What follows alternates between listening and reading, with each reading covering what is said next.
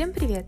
Вы слушаете подкаст You Can, шоу о студентах и молодых профессионалах, которые делятся своими историями, инсайтами и советами. Они смогли поверить в себя и сделать шаг вперед. Смогли они, сможешь и ты. И я его ведущая Айдана Асалбекова.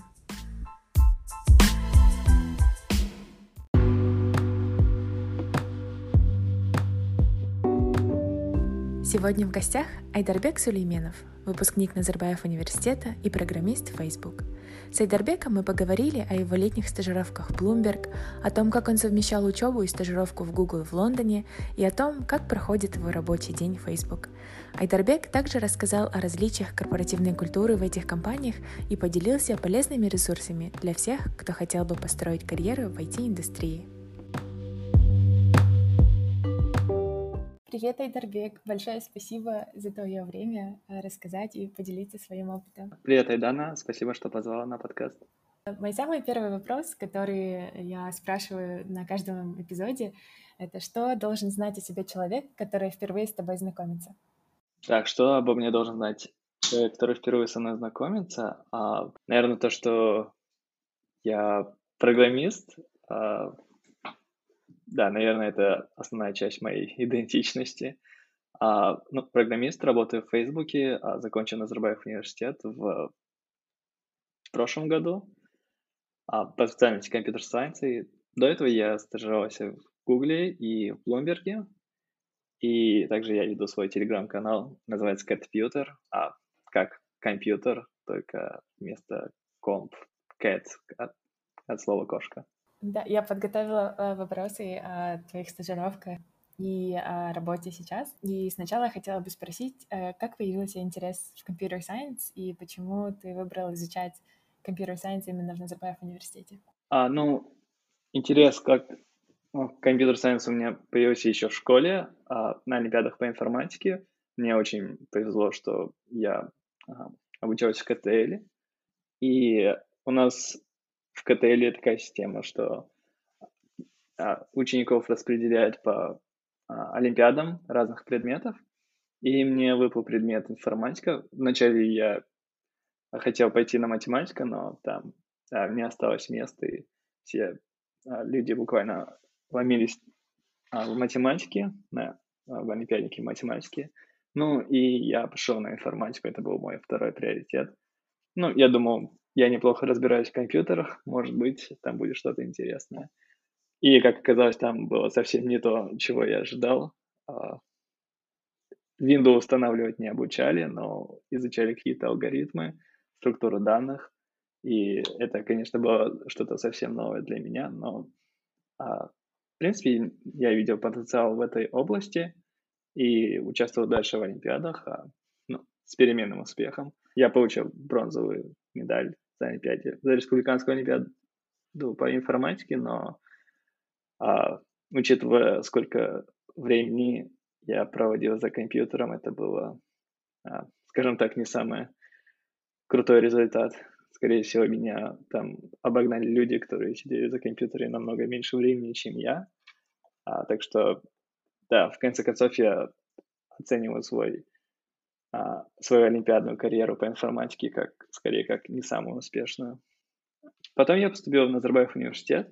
Ну, вообще, я хотел поступить в Южную Корею, в ЮНИСТ, но туда я не прошел, а не знаю по какой причине. И второй вариант мой был Назарбаев университет. И а, третий вариант у меня был пойти в КБТУ, но я целенаправленно вы, выбрал пойти в Назарбаев университет, и как оказалось, ни разу об этом не пожалел. И также на твоем телеграм-канале я читала, что во время учебы ты участвовал, а позже стал членом жюри на Hack NU. Да, да. Расскажи немного об этом хакатоне и uh, что ты думаешь о хакатонах в целом uh, с точки зрения развития стартап-экосистемы. К примеру, у меня в университете было мнение, что хакатоны не развивают экосистему, так как после самого ивента нет э, долгосрочных результатов. И э, наш инкубатор при университете пытался создавать инкубационные программы для студентов вместо хакатона. Вообще, да, я, конечно, я участвовал как организатор хакатона и как сам участвовал в хакатонах и как жюри. А, и, наверное, может, я немного расстрою тут людей, а, но а, да, я все же думаю, из хакатонов очень маловероятно, что могут вырасти стартапы, именно как именно таковые. А, ну, на самом деле у хакатонов есть много другой полез, полезной функции. А, например, это больше про получение каких-то новых навыков в программировании или, может, это нетворкинг. А, думаю, все-таки программистам, да и в целом людям, наверное, очень сложно находить других каких-то новых людей. И мне кажется, хакатон — это такая среда, где можно, ну, неформально более-менее пообщаться с профессионалами своего дела. А, я не думаю, что из проектов хакатона может вырасти стартап. Ну, хотя это, конечно, наверное, есть какие-то исключения, а, потому что все-таки в стартапах там очень много нужно делать таких вещей, как а, понимание пользователей, то есть нужно, а, нужно, чтобы стартап решал какую-то боль человека, и если в хакатоне а, по большей части участвуют, наверное, все-таки больше программисты, и они, они в основном делают фичи, делают какие-то проекты, может быть, они красивые, но они не всегда думают о том, что эти проекты решают реальную боль человека.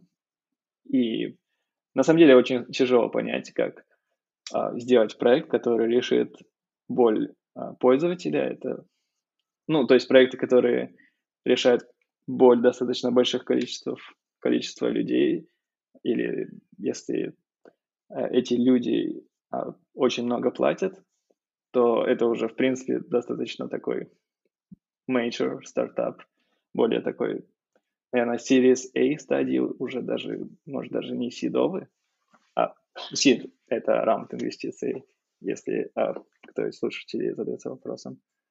А, и вот, то есть там много таких, таких вещей, из- из-за которых, мне кажется, из хаканотов не прям так хорошо вырастают стартапы, но, например, а, зачем вообще организовать хакатоны? А, для для компании это выгодно тем, что они могут нанимать людей, а, то есть это такой хороший hiring pipeline. А, это, скажем, а, компании могут посмотреть на проекты участников, а, узнать, кто что делает. Скажем, если есть какие-то очень интересные или сложные проекты, можно присмотреться к, создателям этого проекта, этих проектов и попытаться их схватить к себе. Когда я был организатором хакатона, у нас, в принципе, выходила статистика, ну, ну, не как статистика, а, наверное, какая-то закономерность. То есть, чем больше компания вкладывала денег в а, организацию хакатона, то есть, а, чем больше денег они ну, давали на всю эту организацию, тем больше людей им, к ним потом шло, и больше людей они потом нанимали к себе. А, то есть, да, тут такой момент. Ну и, конечно же, это, наверное, бренд awareness. А, если твой, твой, твоя компания спонсирует какой-то крутой хакатон, в котором сотни участников, это все-таки, а, скажем, даже если текущие участники хакатона не пойдут к тебе, к тебе работать, то, может быть, люди, которые следят за IT-движением, они могут узнать, что у вас очень хорошая культура в компании, где очень ценится решение каких-то сложных технических нестандартных задач, и это может быть интересно. Да, здорово, что компании в Казахстане тоже поддерживают это движение и а, задумываются о company culture, э, хотят ли, захотят ли э, работать там recent э, graduates. И также на LinkedIn я читала, я просмотрела, что три лета подряд ты работал в Bloomberg.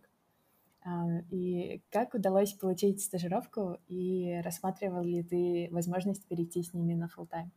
А, да, а, получается, моя самая первая стажировка в Блумберге была после первого курса бакалавра, а, что, в принципе, достаточно а, необычно, даже, даже по меркам британцев. То есть а, британцы а, студенты британских вузов не идут, не идут так много на стажировки сразу после первого курса.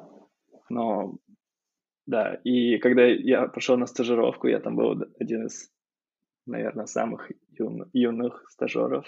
То есть стажеры сами, сами по себе там достаточно, ну, младше остальных сотрудников, а я был младше среднего стажера, года на 2-3, наверное. А, вот. Но да, это, как по мне, это очень, а, не знаю, удивительная история, наверное, потому что я просто подал онлайн заявку на сайте, а затем меня позвали на техническое телефонное интервью, которое я прошел, а затем меня позвали на он-сайт. Он-сайт интервью — это интервью, когда тебя везут в офис и там проводят несколько раундов интервью. Мне проводили интервью в Лондоне, забронировали билеты, сделали визу, чисто ради интервью. Ну, я поехал, сдал интервью, сидел, ждал ответа, и в конце концов мне а, выслали предложение о стажировке. Классно. И получается, после, есть ли у них э, программа, когда э, стажеры возвращаются, и э, нужно ли было проходить этот отбор заново на следующее лето? После окончания стажировки э, тебе дают return offer. Это когда, скажем, если ты заканчиваешь универ в следующем году, то это предложение о полноценной работе, а если ты, тебе еще несколько лет учиться, то это предложение о еще одной стажировке. Ну, и вот таким образом я просто каждый раз делал стажировку на следующее лето, пока в конце концов а, после моей последней стажировки мне не дали а, офер на full-time работу. Это было летом 2019 года.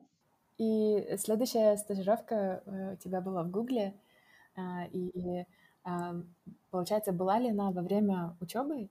А, и если, если да, то было ли тяжело совмещать учебу и работу? Это было во время учебы, но я там провернул такой финт, а, финт ушами, что мне получилось и пройти стажировку, и не, как-то не просесть в учебе.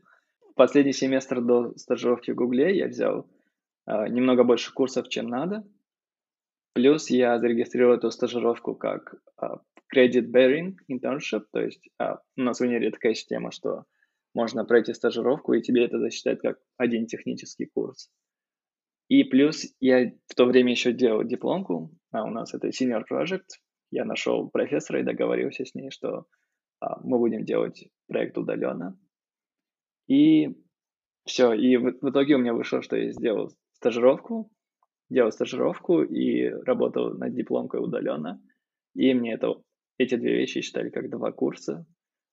Ну и плюс нужно было еще а, собирать формы у других профессоров и относить декану и с, как доказательство того, что я, в принципе, могу успеть а, закончить универ вовремя, в срок. И, и пришлось на последнем, последний самый семестр брать, кажется, на один курс больше, чем нужно было. Но, в принципе, да, я даже... Э, это даже мой небольшой повод для гордости, что у меня получилось стажироваться э, в осенний семестр, при, при этом никак не, э, не сдвинув дату окончания университета. Здорово. То есть это была full-time стажировка, и где ты находился, в какой стране? А, в Лондоне, да. Я стажировался как сайт reliability инженер а, стажировка в Лондоне. А, это было сразу после стажировки в Блумберге. То есть летом 2019 года у меня закончилась стажировка в Блумберге, и я прям сразу, почти сразу начал стажировку в Гугле. А, кажется, даже чуть ли не через 2-3 дня, потому что мне нужно было все так уместить, чтобы, ну, нормально все выпадало и никак не пересекалось со следующим семестром. Да, очень интенс. После э, ты начал full-time работу в Фейсбуке, э, не в Гугле, не в Блумберге. Э, и как ты подавал и как э, проходил твой процесс отбора? Тут, чтобы э, для большего контекста, мне кажется, нужно вернуться назад во время своей первой стажировки в Блумберге. А, у меня а, есть друг, а, которого, с которым я познакомился еще на первой стажировке в Блумберге. А, он Чуть позже он прошел на стажировку в Facebook, а потом он пошел на full-time Facebook раньше меня. И я попросил его зареферить тебя. И, ну, он зареферил меня на full-time работу в Facebook. И меня позвали на интервью, я их прошел и в конце концов пошел все-таки в Facebook. Facebook тоже в Лондоне, и в этом плане мне тоже немного повезло, потому что а, у меня получилось съездить, скажем, на он-сайт интервью Facebook, а при этом я мне не нужно было париться насчет а, визы или отпрашиваться с учебы. Получается, проходил интервью, пока стажировался в Гугле. Получается, я просто взял один выходной день в Гугле. Ой, нет, нет, вру, я, я взял половину выходного дня в Гугле. Да, я сначала утром сходил, сдал интервью в Фейсбуке до обеда, и после обеда я вернулся в офис Гугла. Mm-hmm. Первое интервью по видеозвонку, а, скажем, техническое интервью, видеозвонок, две задачи. А, у меня они были достаточно легкие, не знаю, как у остальных. Я еще помню, я ее, это интервью я давал из кофейни, а, потому что это было в рабочее время, и мне было немного стрёмно сдавать интервью в Facebook, пока я находился в офисе Гугла. А, не знаю, то есть а, было бы, наверное, тяжело объяснять людям, что я делал и почему я сдаю интервью, и не слишком ли я обнаглел. А, да, поэтому я пошел в кофейню, и у меня отрубился ноутбук, а, и я опоздал на интервью, кажется, минут на 10-15. И я, я уже думал, что все уже э, без шансов, что меня э, дальше позовут. Но все-таки позвали дальше на онсайт. А онсайт интервью состояло из трех раундов. А, два раунда такие же технические интервью, где ты на а, whiteboard пишешь а, программки, алгоритмы. И одно интервью было половину behavioral и вторая половина технического. То есть а, Сначала спрашивали о моей мотивации, а, рассказать о себе, а затем задавали вопросы и по технической части дали задачку и да. А почему именно э, ты решил подавать в Facebook, а, когда вот ты делал стажировку в Гугле и эм, не было ли мысли, что вот... Да, а, наверное, больше про options, потому что а, стажировка в Гугле, наверное, а, стоит каким-то особняком а, по отношению к другим стажировкам в том плане, что а, если почти все компании достаточно просто конвертят людей из стажеров в full-time работников, то есть, скажем, прошел стажировку, тебе в конце дали офер. Практически это почти стандарт индустрии, даже Facebook так делает. То в Гугле тебе после стажировки еще просят дать два технических интервью, и вот, я не был уверен, насколько хорошо я сдам эти технические интервью.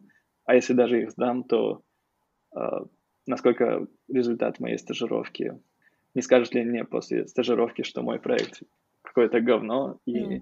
тебя не, не надо брать на full time. Mm-hmm. Да, был, был такой нюанс, и да, поэтому я пошел сдавать интервью в Facebook. Ну, в конце после стажировки в Google мне все-таки дали full time офер, и ну, к счастью, у меня было есть из чего выбирать на тот момент. И, и как ты выбрал Facebook? Facebook платил больше денег, но я слышал, что можно было бы сказать Google, что мне вот Facebook заплатил столько-то денег, и а, они бы мог, могли заплатить больше. Но, так что я не думал о деньгах на тот момент. Но мне не особо понравилась моя стажировка в Гугле. И честно говоря, быть сайт reliability инженером понравилось а, куда меньше, чем быть обычным программистом. То есть SRE, они больше они больше решают задачи системного администрирования методами программирования. Ну, это такая их дефиниция. То есть они э, сидят on-call, ну, на дежурстве, смотрят, чтобы системы не работали, работали как надо, а стабильно, и делать так, чтобы код нормально деплоился в продакшн и всякие такие вещи. Uh, мой проект был достаточно скучный на самом деле. Он был о том, чтобы uh, переписать какие-то таблички из одного формата в другой. Это была очень такая нудная работа. И return offer Google мне дал тоже на сайт reliability инженера. И да, поэтому я решил, что все-таки не хочу быть SRE инженером.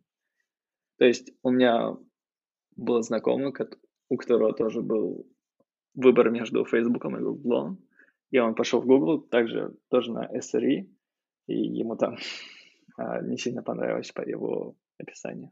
А, а как часто и насколько легко, если возможно, э, менять свою позицию внутри компании? То есть если быть um, hired um, на одну позицию, возможно ли потом internally как-то поменять эту роль? Да, а, возможно. Все зависит, конечно, от позиции самой. А, то есть SRE, думаю, все-таки можно было потом пойти на софтвер инженера, но, опять же, а, у меня был такой выбор, что я хотел работать именно в Лондоне. А, то есть моя девушка на тот момент получила офер в Лондоне, и я хотел быть с ней а, после выпуска. И поэтому для себя решил, что точно буду работать в Лондоне. И я посмотрел команды, которые есть в Google в Лондоне, и среди них был не такой прям большой выбор. То есть офис а, Google в Лондоне имеет в основном позиции, связанные с Android или связанные с site reliability инженером. И есть еще более мелкие э, команды, типа DeepMind или Google Health. Э, ну, для DeepMind я недостаточно крутой researcher, и Google Health, кажется, очень маленькая команда в Google. Uh, я, честно говоря, не особо знаю, что они делают, но слышу, что это, это команда, в которую очень все хотят попасть почему-то именно в Лондоне. Вот. А Android мне не прям чтобы очень сильно нравился. Ну, хотя там, скорее всего, был, были бы разные виды задач, то есть, но это не прям, чтобы Android именно Android как операционная система, а скорее такая экосистема вокруг Android. То есть там были команды, которые работают с Google Play, там full stack разработка, и там есть мобильная разработка и так далее. То есть, э, скорее всего, скоп задач я бы нашел по себе какой угодно, но э, все-таки я понял, что в Facebook э, выбор намного больше команд, которые я бы хотел пойти, и все-таки решил пойти в Facebook. С точки зрения э, легальной логистики, э, насколько а, вот если в UK такое, что компания должна доказать э, государству, что э, не было другого британского гражданина, который подошел бы на эту роль, и занимается ли этим всем сама компания, а, и как бы my guess is, что большие компании, как Google и Facebook, то есть для них это не проблема спонсировать визу, но были ли какие-то проблемы с, с вот с этой части? Проблем не было. В Британии программистам вообще очень просто получить визы. А, мне кажется, это и распространяется и на всех IT-профессионалов, то есть продукт-менеджеры, дизайнеры, но точно не уверен. То есть, э, да, вот о чем ты говорила, доказать, что не нашли британца, такое, наверное, все же больше а, правдиво для США. А в Британии, насколько я знаю, другая система. А, мне просто наняли юридическую миграционную компанию, которая мне сделала визу и они за меня подали все заявки.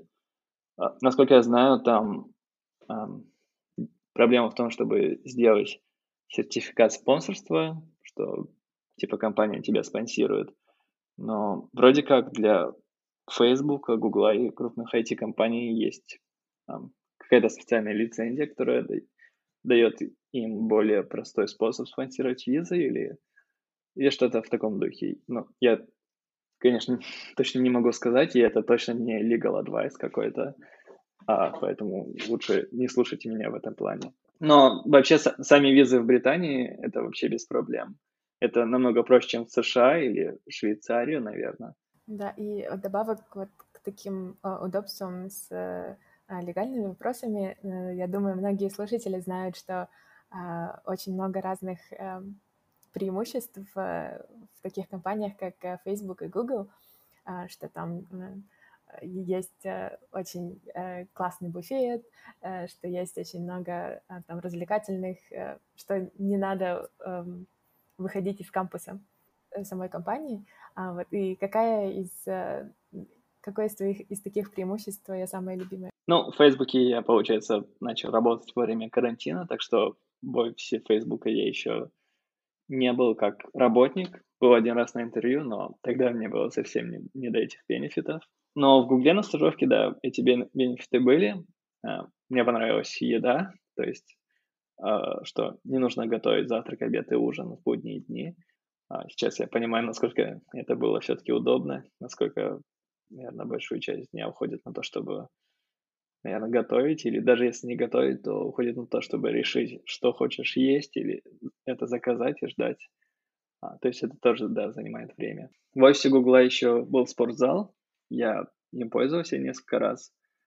А, да, я пытал, еще надеюсь как-то сохранить форму, но да, потом эти надежды у меня пропали. А, ну, в офисе Фейсбука, насколько я знаю, тут нет спортзала, но вроде как они дают скидку на какие-то другие спортзалы рядом с офисом, насколько я знаю. Что еще? А, в Гугле был массаж, а, там давали что-то типа талон на один массаж в месяц. Были видеоигры в каких-то местах, а, и были такие тихие комнаты, то есть комнаты, где нельзя было, нужно было говорить очень тихо и очень тихо вести себя. Это нужно было скорее для концентрации внимания. Да, но я там иногда спал, было, было удобно, да.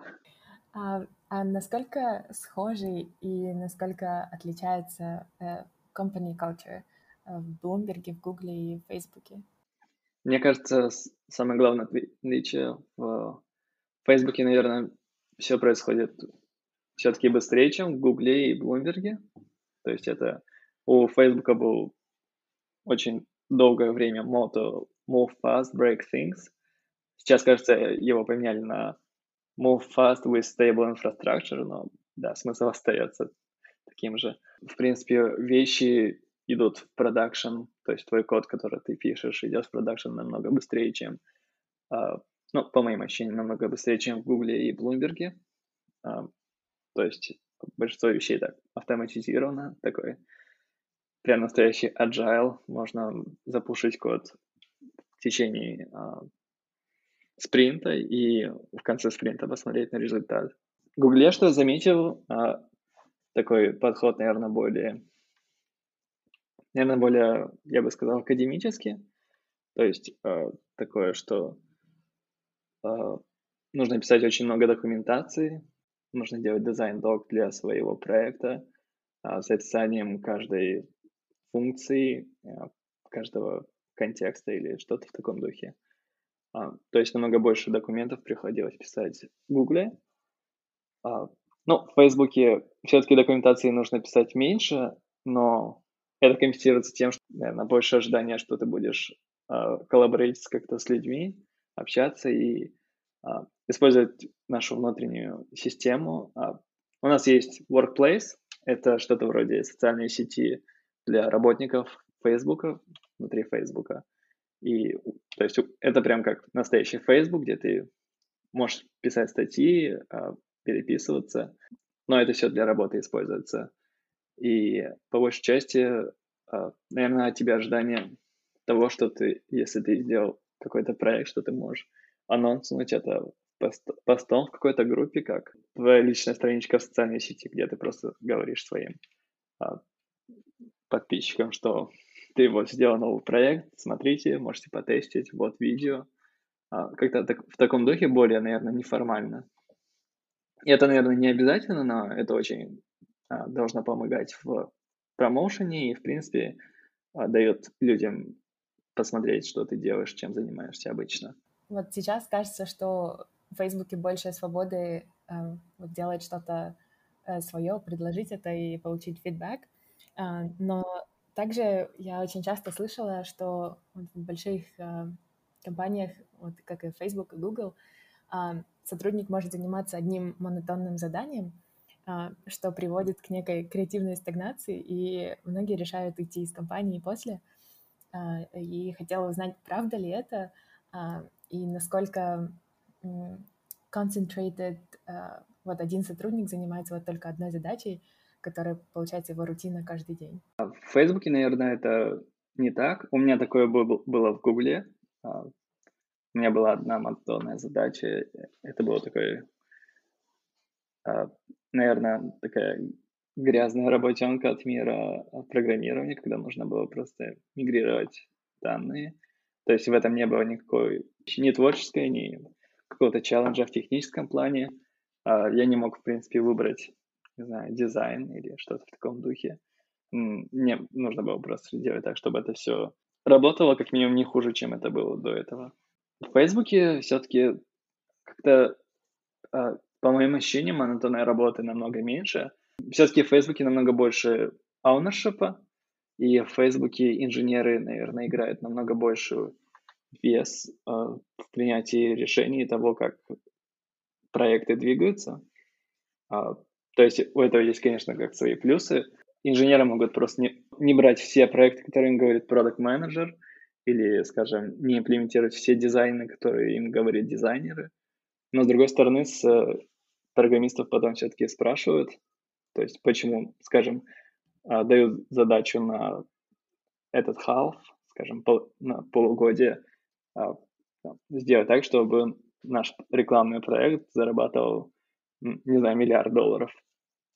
Дают такую задачу, и инженеры сами, в принципе, решают, а, что может помочь в решении этой задачи. Может быть, проекты, которые предлагает продукт менеджер они помогают. А может быть, вот этот дизайнерский проект как-то сможет а, улучшить этот гол. Но в конце концов все-таки спросится инженера, почему у нас, а, скажем, нет миллиарда долларов в revenue, и как так получилось. Да, такая вот свобода, за которую приходится платить. А если у вас а, предлагаются ли курсы, какие-нибудь э, trainings, чтобы как-то прокачивать ваши скиллы, в том, чтобы вы ну, не только как инженер, но и как э, могли видеть эту проблему со стороны консюмера, и чтобы могли предлагать более educated solutions? Да, у нас есть э, какие-то внутренние курсы. Э, ну, я видел курсы больше про программирование, но, кстати, когда я сейчас работаю в команде рекламы, э, Audience Network — это реклама Facebook вне приложения Facebook, и я там проходил курс по по нашему бизнесу, то есть что это такое, а, немного слушал введение в рекламу, где они рассказывали больше со стороны бизнеса всякие вещи. И моя personal такая ремарка. Э, я для своей работы смотрела, как разместить э, в Google, и это очень эм, такой непонятный bidding процесс, который я все пыталась понять, и до сих пор очень э, с этим. Эм, ну вот, и мы, мы так и не, не опубликовали никакую рекламу в Facebook. То есть такое тоже есть. А, и еще забыл упомянуть о хакатонах Фейсбука. То есть тут регулярно каждую, каждое полугодие проводятся хакатоны, где, а, в принципе, достаточно свободная тема. То есть можно решить, а, скажем, если у тебя была идея, как улучшить приложение Фейсбука, то на хакатонах можно сделать пропозал, как предложение о том, а, как можно улучшить, быстренько это закодить, показать прототип и, может быть, даже собрать, сам, собрать саму команду и саму лидировать это. Например, насколько я знаю, Facebook Video а, проект, он появился именно на Хакатоне, и вроде как а, Facebook Live Streaming, а, Instagram Live Streaming тоже появился на Хакатоне. Есть много проектов, которые родились так на Хакатоне, их Э, не был какой-то топ-менеджер, который сказал, вот мы делаем этот проект, поэтому давайте делать его. И это хакатон для сотрудников Facebook? Да, сотрудников. Ну, у нас есть еще uh, New Product Experimentation. Это такая группа в Калифорнии, которые делают проекты uh, вообще никак не связанные с Facebook. То есть это может быть проект, который, скажем, даже не разделяют цели Фейсбука. А, насколько я помню, один из проектов, который вот недавно вышел, он был про запись э, рэп-видео или что-то в таком духе. То есть это э, вообще, скажем, никак не связано с Фейсбуком. И можно поучаствовать на хактоне от этой команды и придумать вообще какой-то не связанный с Фейсбуком проект, который ты сам хочешь. Очень много возможностей. А как выглядит твой типичный рабочий день? все-таки это удаленка, поэтому э, удаленка во время карантина, и поэтому тут особо не разгуляешься как-то. Ну, я встаю, наверное, часов 9, а завтракаю к 10, ну, начинаю работать, но работать скорее, наверное, не, неэффективно с утра. Больше такая проверка имейлов, проверка а, задач, может быть, мне что-то, а, скажем, что-то срочно успели написать или что нужно исправить или что-то в таком духе. Ну, и потом я делал тот проект, который, который у меня выше в приоритете. Я делал несколько проектов одновременно, сейчас я больше сконцентрировался на одном. Но до этого я просто смотрел, что требует моей немедленных усилий, да. Затем обед, продолжение работы. А, иногда время проходит за митингами, и у меня есть дни, когда митинги а, занимают, наверное, половину рабочего дня. Но, к счастью, у нас есть дни, когда вообще нет митингов. Это среда, и это у нас называется No Meeting Wednesday, когда люди просто не ставят митинги на этот день. А если ставят, то это, наверное, больше митинги про игры или про обычное общение, то есть никак не связанное с работой. Это нужно, чтобы люди сконцентрировались на работе, то есть, может, у тебя есть проект, где нужно написать много кода, а митинги будут тебя отвлекать от этого очень сильно. И среда — это как раз такой день, где можно делать такие проекты. Есть ли в э, Фейсбуке такое, как переработка, и э, тяжело ли сейчас управлять своим временем? Или какая точка зрения у Фейсбука на work-life balance? Тут за work-life balance а, следят, но мне кажется, все-таки, опять же, дает о себе знать тот факт, что у тебя есть ownership, то есть а, у тебя есть задачи, и тебе их нужно выполнять. И мне кажется, большинство людей а, стрессует из-за этого. У меня, в принципе, более-менее выходит а, поддерживать work-life balance. А, но, с другой стороны, то время, пока я работаю в в Фейсбуке, мне кажется, я работаю, наверное, более углубленно, чем когда я стажировался до этого. А, не знаю, какого это full-time работает в других компаниях, но в Фейсбуке я заметил, что то время, которое я провожу за работой, я провожу именно за работой. Это именно, наверное, 8 часов программирования в день, а не как а, до этого ты мог поработать 2 часа, а, пописать код – а затем остаток дня ты или а, пьешь кофе, сидишь на митингах или, или обедаешь. Как ты проводишь свои выходные, особенно сейчас в условиях локдауна в Лондоне? В условиях локдауна было, конечно, непросто, но сейчас его постепенно убирают. В принципе, иногда гуляю по городу. А, конечно, сейчас особо не так много мест, куда можно сходить, только, наверное, парки. А, Иногда с друзьями встречаюсь, но это так очень редко бывает. Да, в принципе, основное время, а, наверное, сижу дома и смотрю сериалы. Ну, надеюсь, все будет намного лучше, когда уберут карантинные ограничения, и я сам вакцинируюсь. Все-таки, надеюсь, после этого жизнь вернется на свои места. И да, мне еще ждать и ждать. Но обещают до середины июля всех взрослых вакцинировать. Ну, всех, кто старше 18 лет. Поэтому, да, все-таки надеюсь, получу свою дозу вакцины и пойду гулять или путешествовать по странам.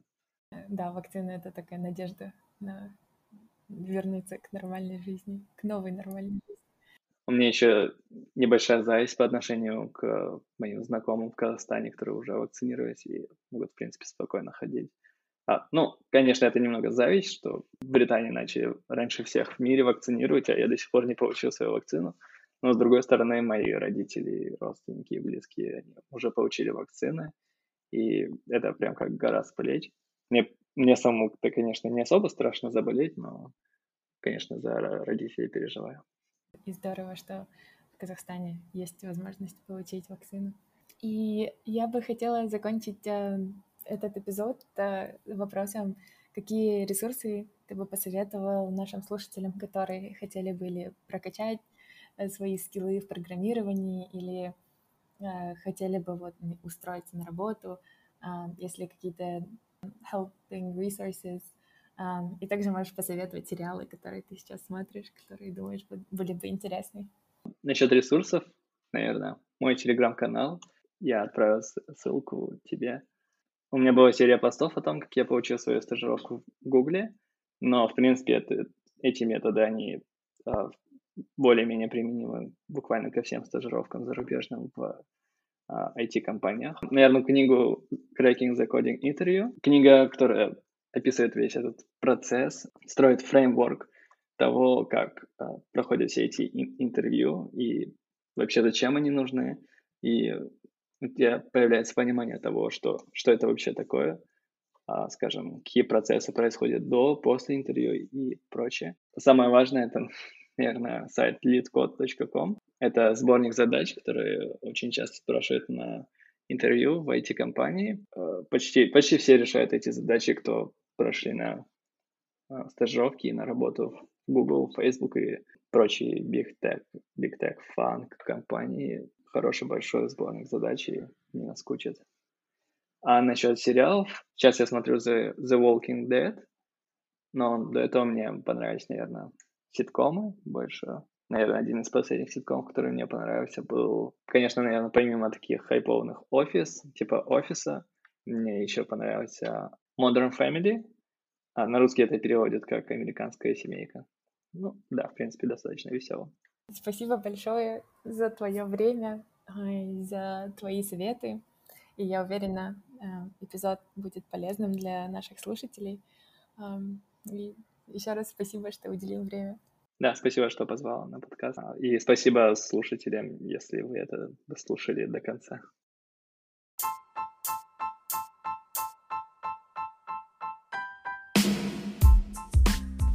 Надеюсь, вам понравился сегодняшний эпизод подкаста. Не забудьте подписаться, чтобы получать уведомления о каждом новом эпизоде. Если вы хотите оставить отзыв или порекомендовать следующего гостя, пишите в Инстаграм на aidana.asalbekova.